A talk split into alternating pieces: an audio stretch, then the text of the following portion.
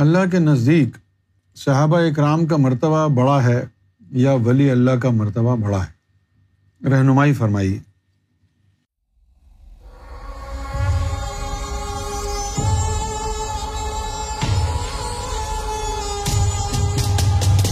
قرآن مجید میں ایسی کوئی بات نہیں ہے جو یہ کہے کہ وہ سب صحابہ ہیں۔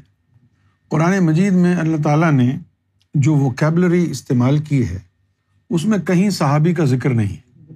یہ بعد میں لوگوں نے ٹائٹل دیا ہے۔ کئی مقامات پر اصحاب کا لفظ استعمال ضرور کیا ہے، لیکن وہ عربی کا مزاج ہے۔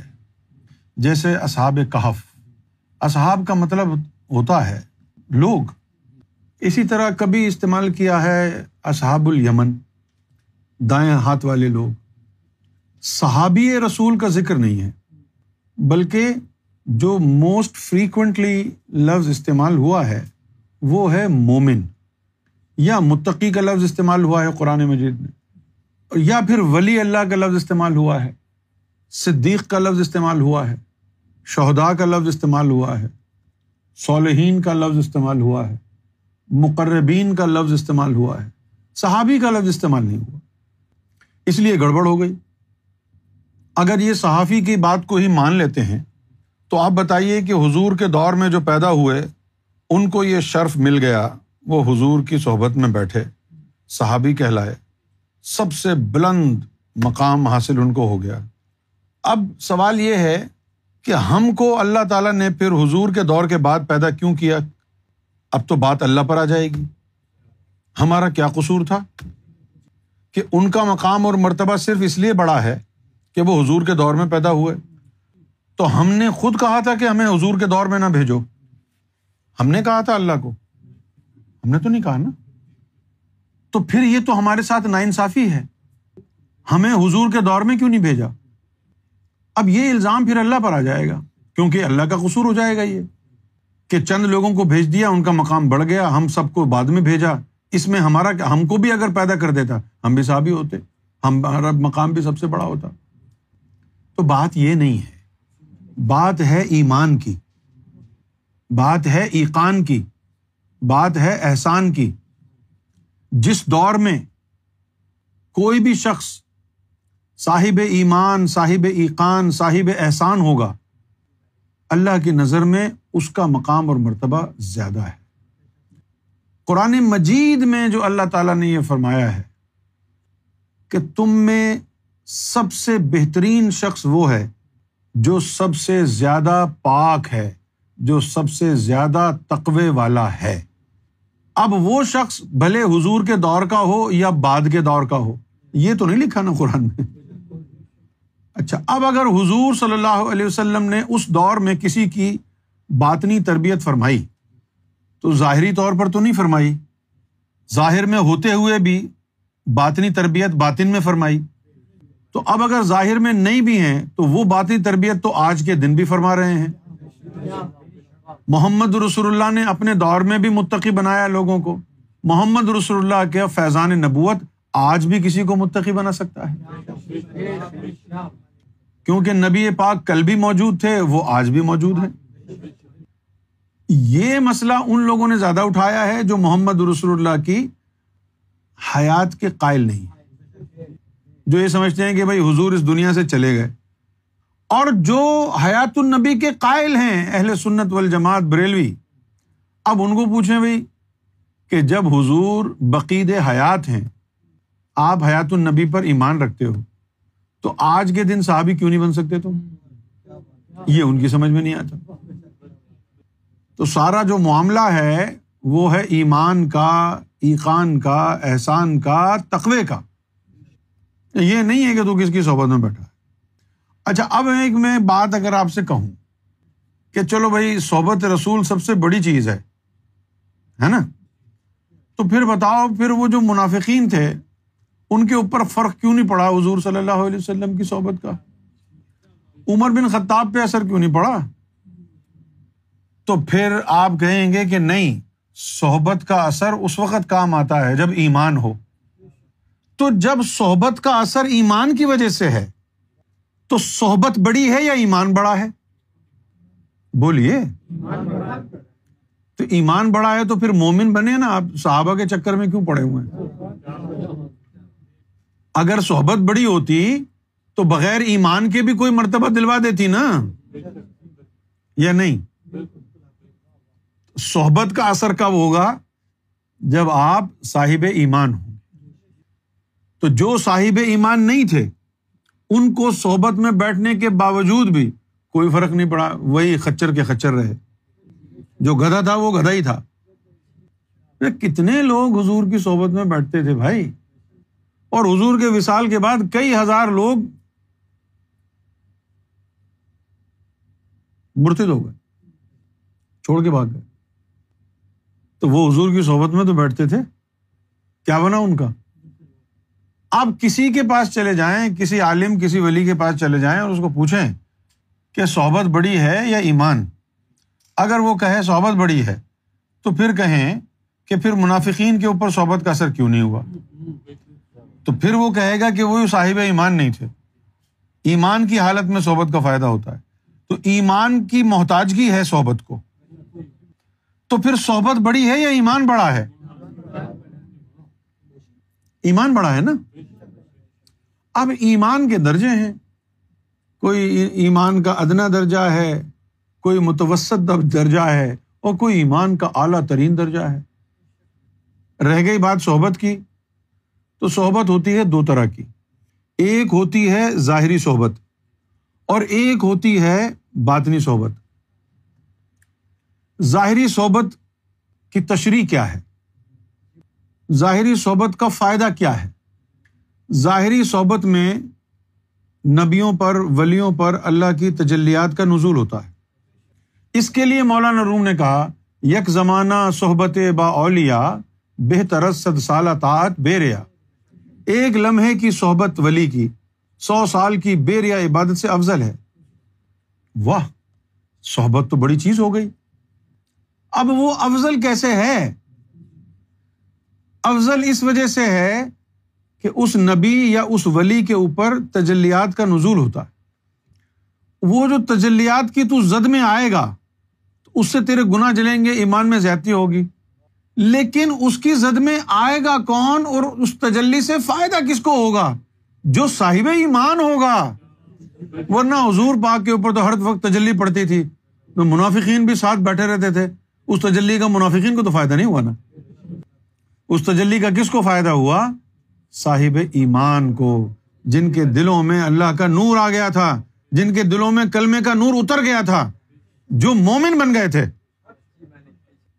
اب تیرا قلب جاری ہو گیا، اب تیرے دل میں نور آ گیا، اب تو حضور کی صحبت میں بیٹھ، اب اس سے فائدہ ہوگا. تو اگر ایمان نہیں ہے تو پھر بیٹھا رہے، پھر کچھ بھی نہیں ہوگا.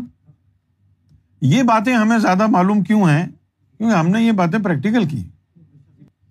ہم نے دیکھا کوٹری شریف میں اتنے قریب رہنے والے لوگ جن کی قسمت پر رشک کرتے تھے، ہم لوگ رشک کرتے تھے، اتنے قریب بیٹھنے والے لوگ. اب اور تو چھوڑو، اب انوار کی بات لے لو. ظاہری صحبت میں بیٹھنے کا فائدہ کیا ہوا؟ کہ ان کو سرکار سے پیار ہو گیا، انسیت ہو. یہ بات سرکار نے مجھے خود بتائی، یہ بات سرکار نے نام لے کے انوار کا مجھے بتائی کہ اس قسم کے جو لوگ ہیں ان لوگوں کو ہو گیا ہماری ظاہری صحبت میں رہنے سے پیار، لیکن ان کا باطنی سلسلہ ہم سے نہیں جڑا. یہ سرکار نے براہ راست مجھے خود بتائی. ان کو پیار ہے ظاہری صحبت میں رہنے کی وجہ سے. اور پیار کی تشریح کیا کی؟ کہ نظر سے دور، دل سے دور. کہ جب سامنے ہیں تو خیال رکھیں گے، اور جب آنکھوں کے سامنے نہیں ہے تو بھول جائیں گے کون تھا انوار. لیکن اگر ان کے دل کی تار جڑ گئی، پھر سامنے ہو یا نہ ہو وہ دل سے جڑا ہوا ہے. پھر بعد میں ہم نے سرکار کی بارگاہ میں ہاتھ اٹھا کے دعا کی کہ سرکار ان لوگوں نے بڑا وقت گزارا آپ کے ساتھ، میرا بھی ساتھ دیتے ہیں، آپ ان کی باطنی ان کی باطنی نسبت جو ہے جوڑ دیں. تو سرکار نے لاج رکھ لی، باطنی نسبت جوڑ دی. لیکن اب وہ باطنی نسبت جو ہے وہ ہم سے ہے. اگر ہم سے ٹیڑھے چلیں گے تو وہ ختم ہو جائے گی، خود بخود ختم. ہم کریں گے نہیں، وہ خود بخود ختم ہو جائے گی.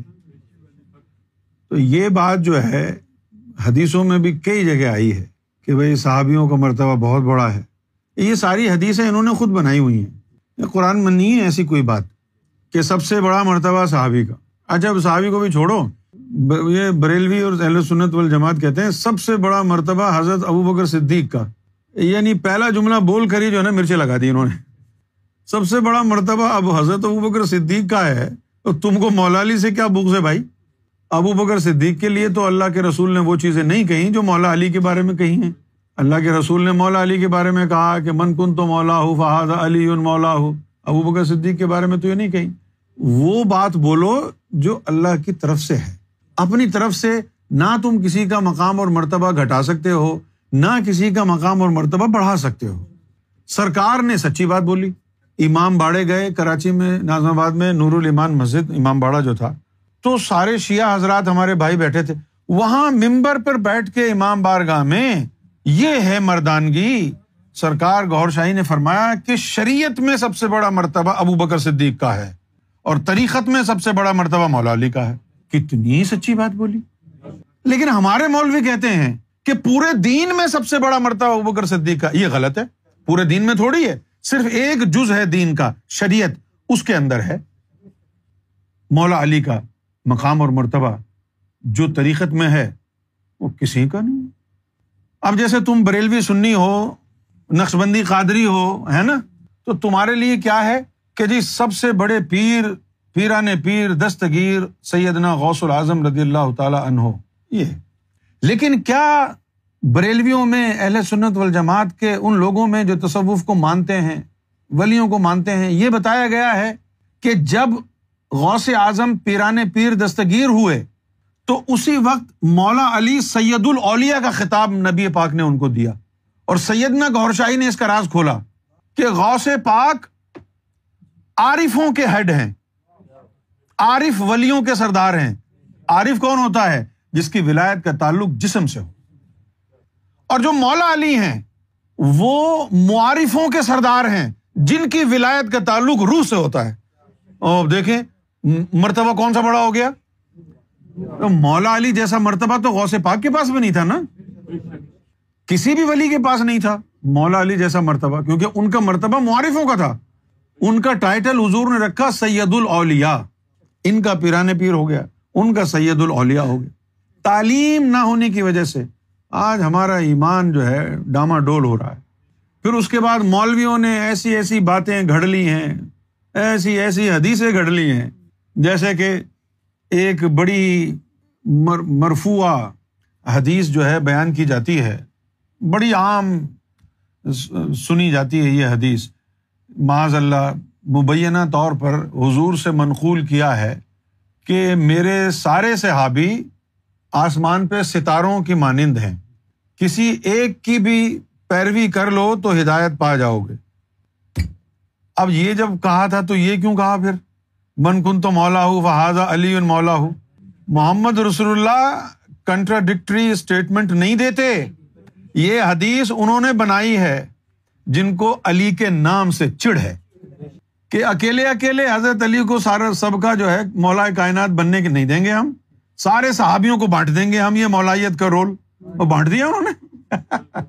اگر سارے کے سارے صحابہ نہیں، میں ایک بڑی قانونی بات کہہ رہا ہوں، ذرا توجہ سے سنیے گا غفور بھائی آپ بھی. اگر سارے کے سارے صحابہ کے لیے حضور نے حکم دے دیا کہ بھائی کسی کی بھی پیروی کرو ہدایت پا جاؤ گے، تو پھر یہ حدیثوں میں تم نے نظام کیوں بنایا ہے سند کا؟ جس صحابی نے جو کہا ہے حق ہے وہ، یہ سند کا نظام احادیث میں کہاں سے لے آئے کہ اس سے اس نے اس سے روایت، اس نے اس سے روایت، سات اصحاب کبار کا ہونا ضروری ہے. وہ کہہ رہے ہیں کسی کے بھی پکڑ لو، پیروی کر لو، ہدایت پا جاؤ گے. تم نے ایک حدیث کو صحیح ثابت کرنے کے لیے سات اصحاب کبار کا جو ہے قانون کیوں بنایا؟ اور ایسے اصحاب کبار جنہوں نے زندگی میں کبھی جھوٹ نہ بولا ہو. تو دوغلی پالیسی ہو گئی نا. ایک طرف تو وہ حدیث بیان کر رہے ہو کہ سارے میرے صحابی ستاروں کی مانند ہیں، کسی ایک کی بھی پیروی کر لو گے ہدایت پا جاؤ گے. دوسری طرف جب تم نے احادیث کی سند بنائی ہے تو کہا ہے کہ سات اصحاب کبار سے یہ حدیث کی سند جو ہے وہ پائی جائے، اور وہ اصحاب کبار جنہوں نے کبھی اپنی زندگی میں جھوٹ نہ بولا. یہاں بھانڈا پھوٹ جاتا ہے آپ کی آپ کی غلط یعنی روش کا دین میں. تو غلط ہو گیا نا بھائی. تو جو مقام اس امت میں مولا علی کا ہے وہ مقام کسی کا بھی نہیں، کسی کا نہیں. کیا آپ نے کبھی کسی کو سنا ہے کہ حضرت علی کا بھی ذکر صحابہ میں آتا ہے؟ کیا آپ نے کہیں لکھا دیکھا ہے حضرت علی کے لیے کہ وہ صحابی رسول تھے؟ بولیے. ہاں بھائی غفور بھائی بولیے، کہیں لکھا دیکھا ہے؟ کیوں؟ اس لیے نہیں ہے کہ یہ صحابیوں کا چکر جنہوں نے چلایا ہے ان کو علی سے بغض تھا، صحابی تک نہیں کہا ان کو. پھر انہوں نے قانون بنا دیا، ایک خود ہی بنایا، سب سے بڑا مرتبہ صحابہ کا، اس سے اس کے بعد تابعین کا، اس کے بعد تابعین کا، اور اس کے بعد تبع تابعین کا. تابعین کیا ہوتے ہیں؟ کہ حضور کا دور گزر گیا اور کوئی صحابہ کے سامنے ایمان لایا تو اس کو انہوں نے تابع کہہ دیا، یعنی توبہ تائب ہونے والا. اچھا اب کیا ہوا کہ صحابہ کا دور بھی گزر گیا، اب تابعین رہ گئے، تو ان کے دور میں جو ایمان لایا وہ تبع تابعین کہلائے گا. اچھا جب تبع تابعین گزر جائیں گے، اب جو ایمان لایا وہ کہاں جائیں گے؟ وہ ان کلاسیفائڈ ہو گئے، ان کا درج ہی نہیں ہے کہیں کہ وہ کون ہے. اس کا یہی حال ہے کہ میں منجی کتنے ڈاواں، میں کیڑے پاسے جاواں. وہ کیڑے پاسے جاواں کے چکر میں بہتر فرقے بن گئے کہ نہ میں تابع ہوں، نہ میں تبع تابع ہوں، نہ میں صحابی ہوں، تو میں پھر شیعہ ہوں، سنی ہوں، وہابی ہوں، دیوبندی ہوں، نقشبندی ہوں. نقشبندی دیوبندی ایک ہی ہے آج تو. اب قرآن نے کیا کہا ہے؟ قرآن نے کہا ہے اللہ ولی الذین آمنوا یخرجہم من الظلمات الی النور. اللہ ولیوں کا، صحابی کا تو ذکر ہی نہیں کیا. اللہ نے کہا جی اللہ جو ہے دوست ہے، اللہ ولی، اللہ دوست ہے. کس کا؟ الذین آمنوا، ان لوگوں کا جو مومن بن گئے. جب مومن بن گئے تو یخرجہم من الظلمات الی النور، مومن بننے کے بعد اللہ نے ان کو ظلمات سے نکال کے نور میں داخل کیا اور اپنا دوست بنا لیا. یہ ہے قرآن. اب یہ جو چیز اللہ نے مومنوں کو ظلمات سے نکال کے نور میں داخل کیا اور اپنا دوست بنا لیا، یہ چیز حضور کے دور میں بھی ہوئی اور حضور کے دور کے بعد بھی ہوئی. اس وقت بھی لوگوں کو مومن بنا کے دوست بنایا اللہ نے، آج بھی وہی کر رہا ہے. کیا فرق پڑتا ہے زمانے کا؟ کوئی فرق نہیں پڑتا زمانے کا. فرق پڑتا ہے ایمان سے.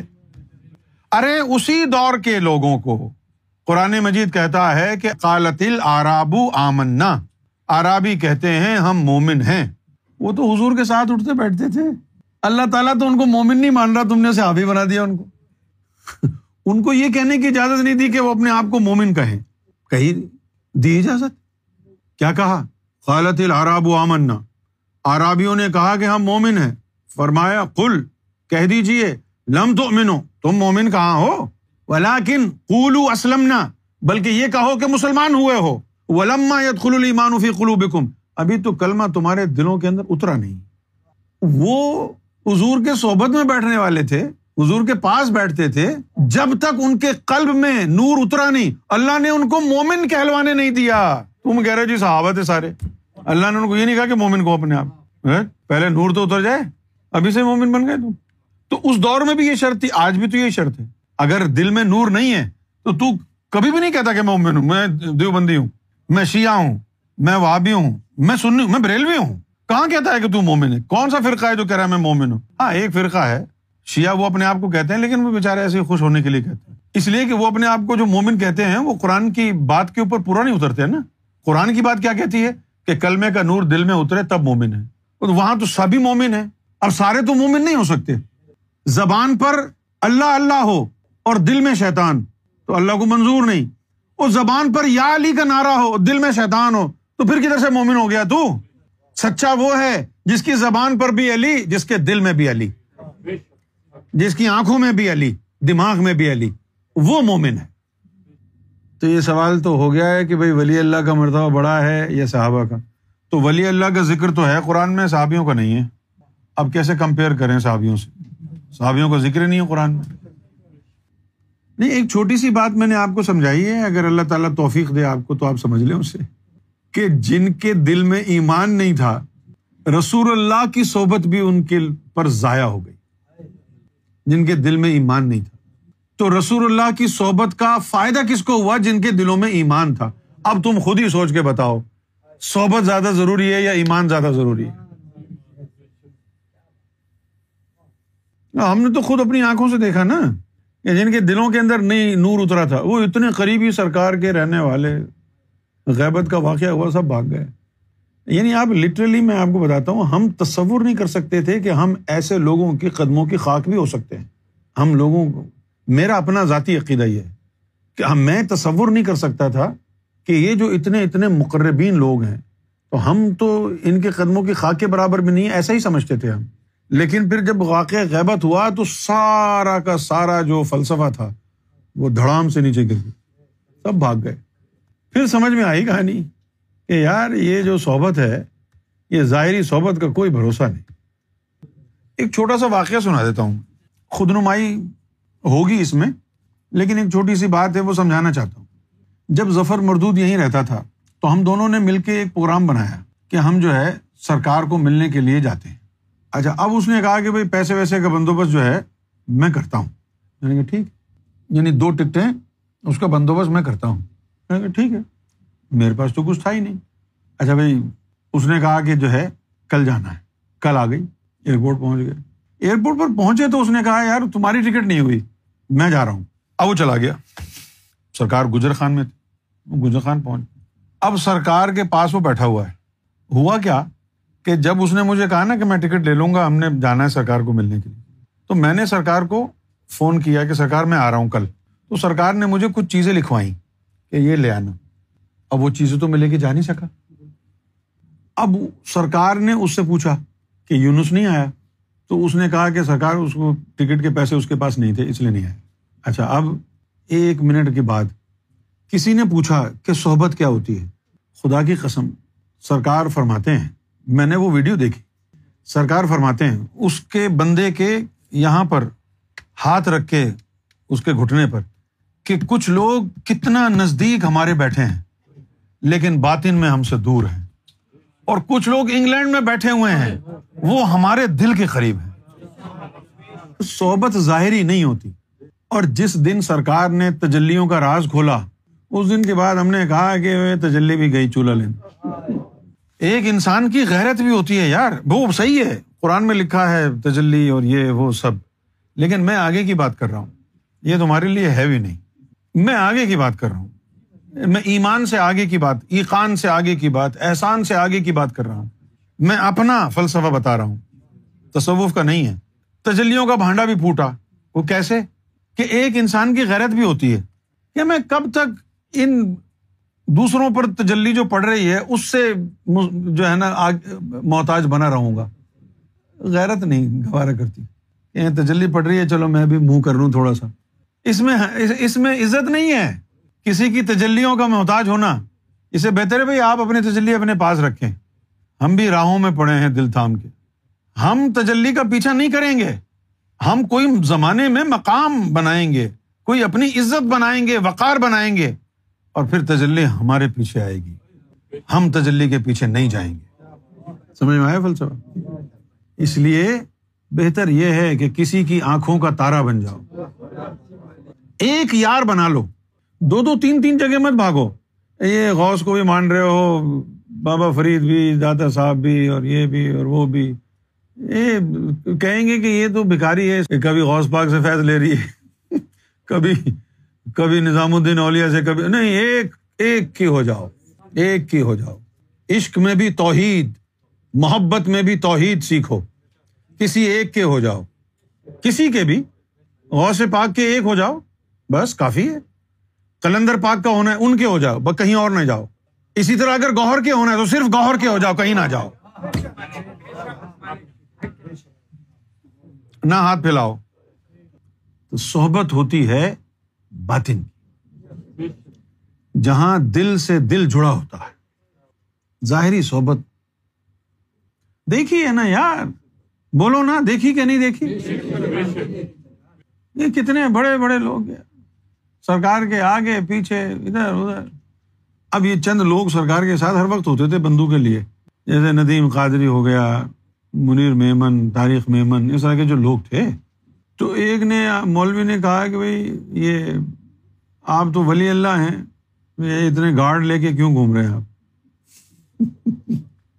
آپ یقین کریں جو سرکار نے جواب دیا، وہ اتنا خطرناک جواب دیا میرے حساب سے کہ میں اس کے بعد کم سے کم دو ڈھائی دن ہنستا رہا وقفے وقفے کے ساتھ۔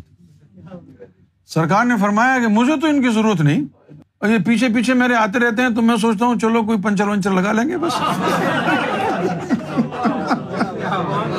بات ہنسنے والی ہے کہ نہیں؟ مجھے تو ان کی ضرورت نہیں۔ آپ نے بھی سنا ہوگا یہ خاص طور پر پنچر والی بات، کہ بس زیادہ سے زیادہ یہ کیا کریں گے، یہ کوئی گاڑی پنچر ہو گئی تو پنچر ونچر لگانے میں مدد کر دیں گے، بس اور کچھ تو نہیں۔ وہ جو چیز تھی، ارے ارے ہم نے تو اتنا بڑا مقام اور مرتبہ دے دیا تھا، تو بات تو پنچر تک پہنچ گئی ہے، پنچر لگا۔ حالانکہ سرکار سرکار کو تو اس چیز کی بھی ضرورت نہیں کیونکہ پنچر لگانے والا ہو، اور جب لوگوں کے دل چینج کر دیتے ہیں تو گاڑی کا ٹائر کیسے چینج نہیں ہوگا نظروں سے۔ نائنٹی فور میں اعظم بھائی کو میں نے مشورے دیے کہ سرکار کے لیے کچھ چیزیں وغیرہ لے کے جاؤ یہاں سے، تو اس نے سرکار سے پوچھا، تو سرکار نے کہا کہ تمہیں یونس نے کہا ہوگا، تو کہنے لگے جی سرکار، تو سرکار نے فرمایا اس کو کہو کہ وہاں سے سیکیورٹی کے کیمرہ بھیجے، ہم یہاں سیکیورٹی کے کیمرے لگائیں گے۔ میں بڑا تھا تھوڑا سا جو ہے وہ پریشان ہوا کہ کیا کوئی وہاں خطرہ ہے، کوئی دشمن کوئی حملہ کر دے یا کچھ اس طرح کی جو چیزیں ہو جائیں۔ تو سرکار نے فرمایا نہیں نہیں نہیں وہ بات نہیں ہے، ہم کسی اور مقصد کے لیے لگا رہے ہیں۔ میں نے کہا سرکار کیوں نہ؟ سرکار نے فرمایا اپنے ہی لوگوں کو چیک کرنے کے لیے لگا رہے ہیں، باہر سے خطرہ نہیں اندر سے ہے۔ اب کیا ہوا، وہ لگا دیا، وہ جو دروازہ کھلتے ہیں تو ایک چھوٹا سا وہ بنا ہوا ہے نا کوٹری میں گارڈ روم، جو بالکل چھوٹا سا بنا، اور اس میں جو ہے ابھی ایک کیمرہ اس میں بھی لگایا، اس کا مانیٹر اوپر سرکار کے کمرے میں۔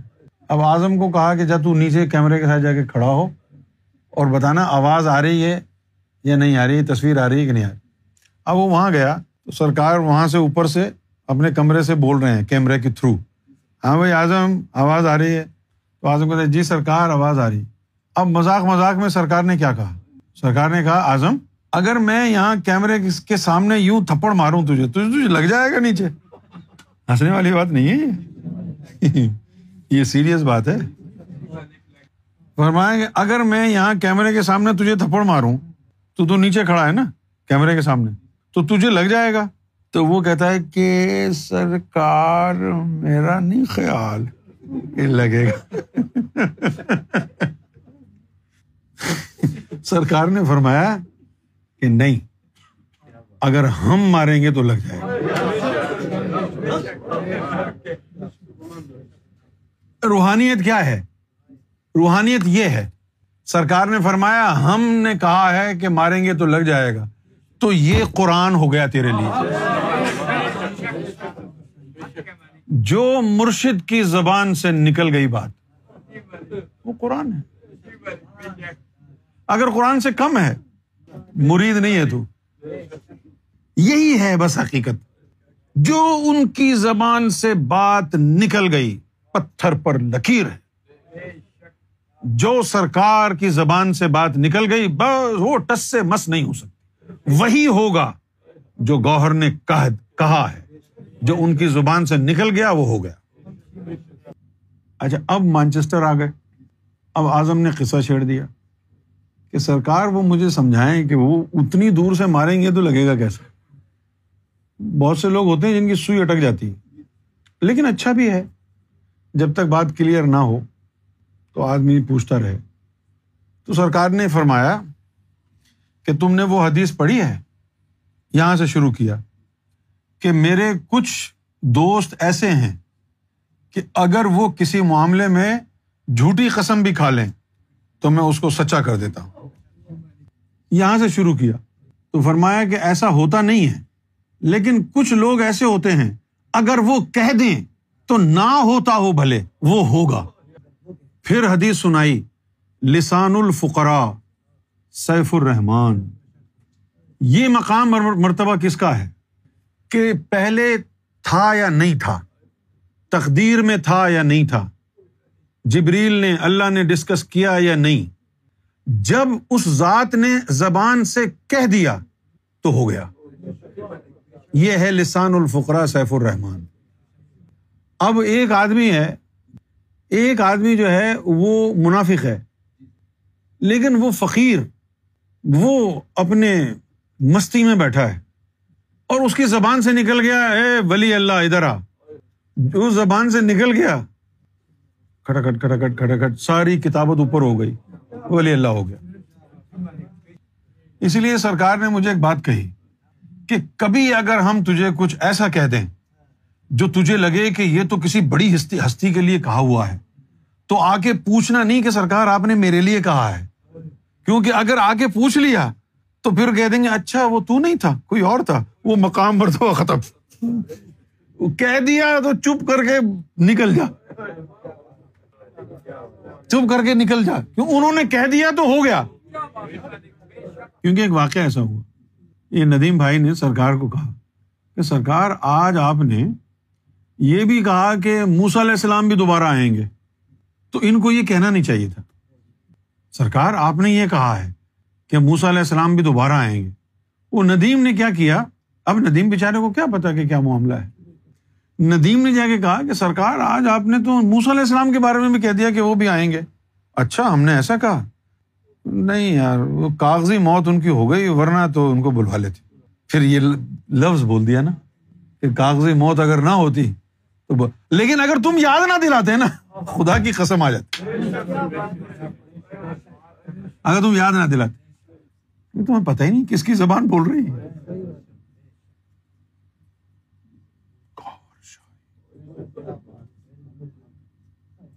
سرکار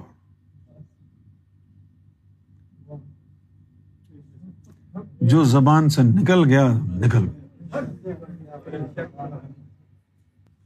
کیونکہ سرکار کا مزاج یہ ہے، سرکار سے میں نے خود سنا ہے کہ ایک دفعہ اگر کوئی چیز ہم دے دیں کسی کو تو واپس نہیں لیتے. آپ نے بھی سنا ہوگا، ایک دفعہ کوئی چیز دے دیں اور ایک دفعہ زبان سے نکل گیا موسیٰ نے آنا ہے، پھر تو اسے بھیجنا پڑے گا. نکل گیا کیونکہ نکل گیا نا زبان سے، اب وہ الفاظ واپس نہیں لیں گے. نکل گیا تو نکل گیا، بھیجو اب. باہر گئی ایسی ادب گاہیست زیر آسماں از عرش نازک تر، نفس گم کردہ می آیت جنید و بایزیدی جا.